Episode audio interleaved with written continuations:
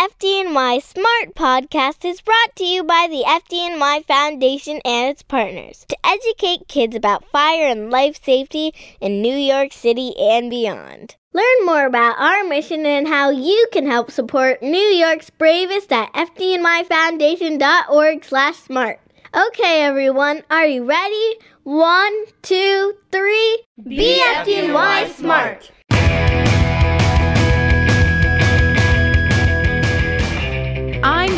EMT Sarah McShane, and this is the FDNY Smart Podcast. With help from our student host, Chloe, Welcome, everyone. we're bringing you our FDNY podcast that focuses on fire and life safety for kids. Thank you so much for joining us. Let's roll out and discover what life safety questions New York City kids have for us. Today, we are going to talk about hands only CPR. All around the Big Apple, we have FDNY smart kids asking smart questions. And in each episode, we want to answer your questions and help keep our communities safe. I'll ask the first question. In BTW, I'm Chloe, a third grader from Brooklyn. What is CPR? Should everyone know how to do it? Or should we just leave that to medical professionals like EMTs or doctors? Hi, my name is Ashani. I'm a ninth grader from the Bronx. Is it easy to learn hands only CPR? Do I have to put my mouth or someone else's mouth to do it? Hi, my name is Manaya. I'm a ninth grader from the Bronx. When should somebody perform hands on CPR? In what sort of emergency? And could it save somebody's life? I'm Maria. I'm a ninth grader from the Bronx. What's an AED? What is it used for? Thank you so much for the questions, kids. Let's start off with Chloe's question. CPR is short for cardiopulmonary resuscitation. While that's a complicated name, its purpose is simple. It's a life saving technique that is useful in many types of emergencies. When someone's heart stops, it's absolutely critical that someone helps that person as quickly as possible because CPR is needed immediately. CPR forces blood to continue pumping to vital organs, like your brain. The brain needs blood. And Chloe, while it's an essential skill for trained medical professionals like EMTs, paramedics, firefighters, nurses, and doctors to know advanced methods of CPR, it's equally important for all of us to be able to act quickly in an emergency. In fact, hands only CPR is the simplest method for non medical professionals to learn and can make a big difference in helping to save someone who's in trouble. That sounds like an important skill to know. But can someone as young as me do hands only CPR? Great question, Chloe. Really, anyone can do hands only CPR, but it's typically not until you are nine years old that you are strong enough to complete hard and fast chest compressions on an adult. That's what really makes the difference. So it's not about age, it's about strength and ability. But even people who don't have the physical ability to do hands only CPR can help tremendously by calling 911 immediately and directing someone that's bigger or stronger to do the compressions. Just recognizing when someone is in trouble and knowing what needs to be done can make a difference. So you have to have strength to do hands only CPR. But everyone can still learn about the skill and why it's important. That's right, Chloe. And now, for more information about hands only CPR, here's EMT Elvis Velez from the FDNY CPR team. Hi, Sarah and Chloe. First, like any emergency, call 911. Dispatchers are highly trained and can provide instructions on when and how to perform hands only CPR until first responders arrive. Second, practice before there's an emergency. Placing your hands on someone's chest and pushing down hard and fast will help keep oxygen moving. Those first few seconds really make a difference. Third, when you are performing hands only CPR, remember to keep the beat of this song. Push down with the beat, push hard and fast with the beat. You see, Chloe, it's not that hard. You too can learn CPR. Ha ha ha, stayin' alive. Mhm. Hmm. That is a catchy song. You know, these would work too.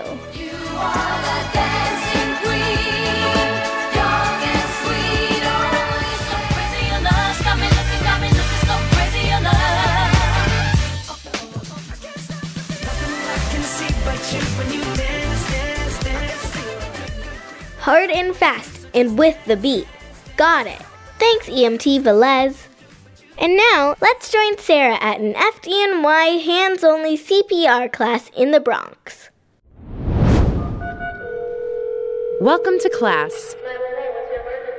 You guys got to be 911. FDNY EMTs and paramedics train the public on hands only CPR all over the city.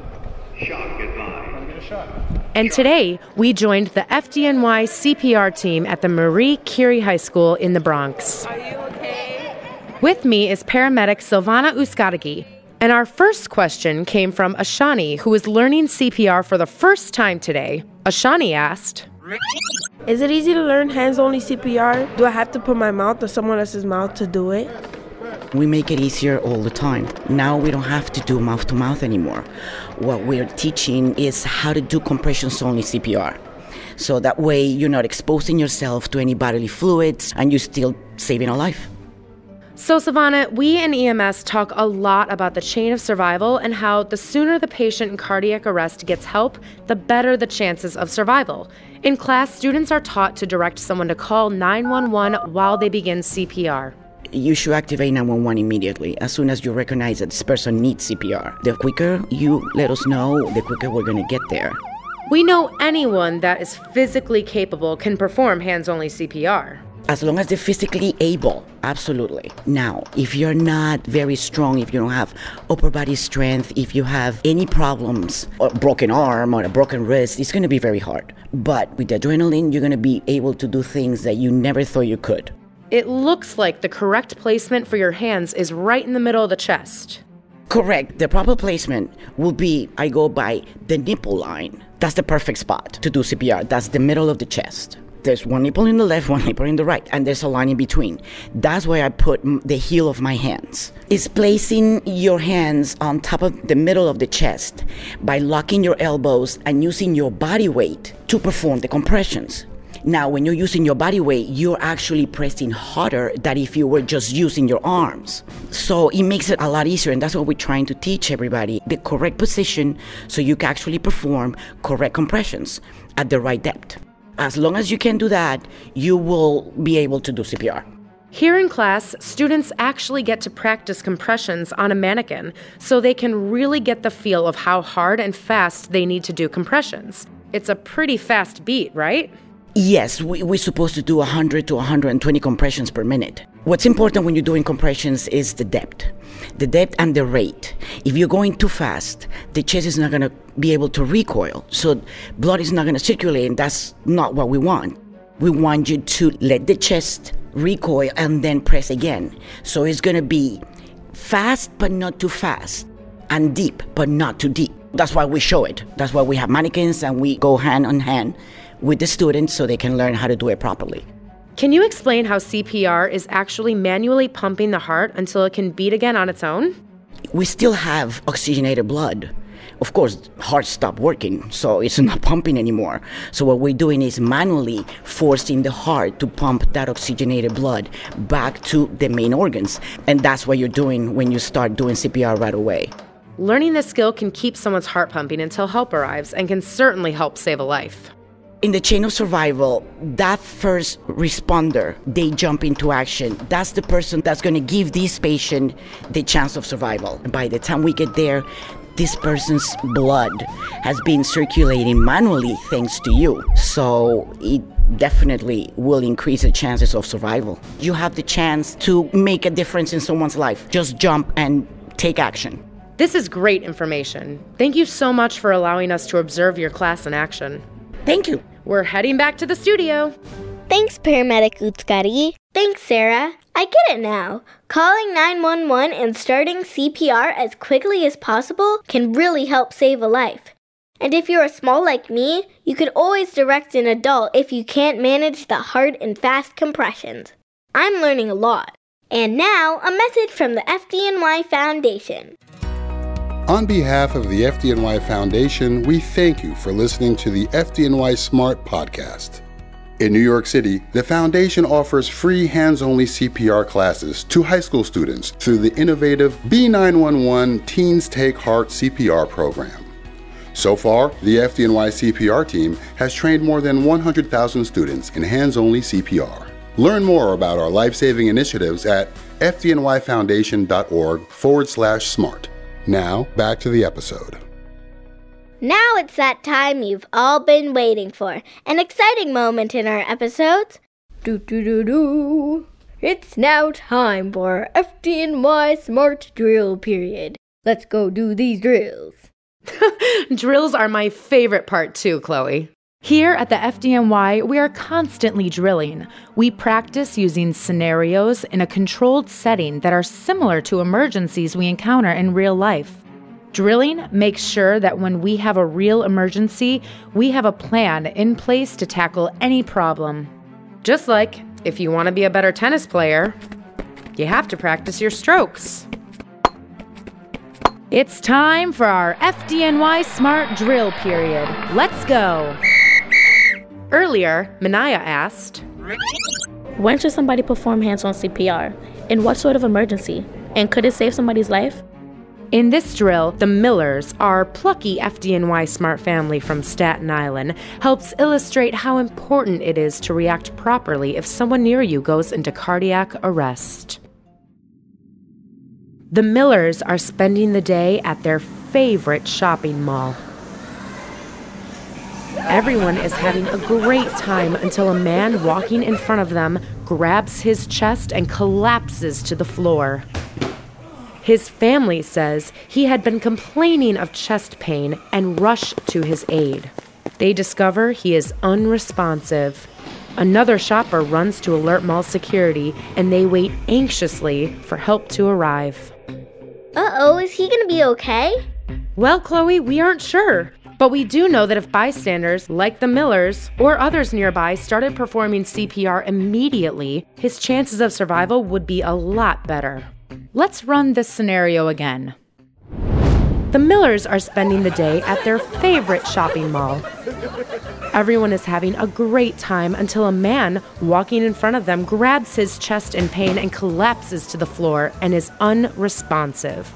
Mr. Miller immediately tells his kids to call 911 and find an AED. Since Mr. Miller recently took a hands only CPR class at work, he recognizes the signs of someone in cardiac arrest. With help from the 911 dispatcher, who instructs everyone on what to do, he begins performing hands only CPR. When EMS arrive a few minutes later, they use CPR and an AED to restore his heart rhythm and take him to the hospital for further treatment. The EMTs praise the Millers for keeping his heart pumping, which will increase his chances for survival. Way to go, Millers! Those Millers are always helping us learn to make a difference. You know, Sarah, this reminds me of Maria's question. What's an AED? What is it used for? Great question, Maria. AED stands for Automated External Defibrillator, and it's a portable medical device that can help the heart reestablish its rhythm. It's an important tool that can make hands only CPR that much more effective.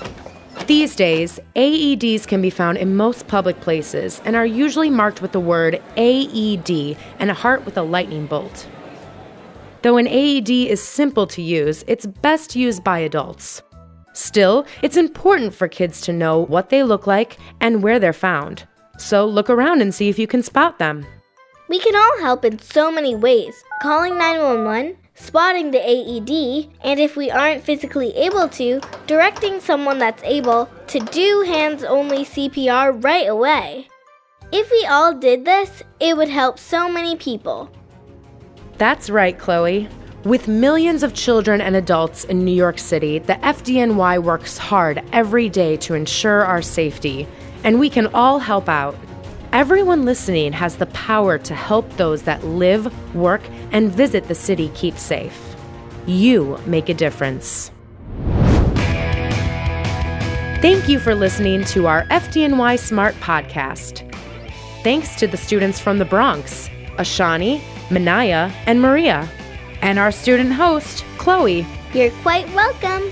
Follow our fire and life safety mascots, Hot Dog and Siren, on social media and check out our website at fdnysmart.org for more safety tips. I'm EMT Sarah McShane. Until next time, be safe. Take it from here, Chloe. The FDNY Smart Podcast is an initiative from the FDNY Foundation and its partners. To learn more and how you can support our educational efforts, go to fdnyfoundation.org slash smart. Remember, be FDNY smart.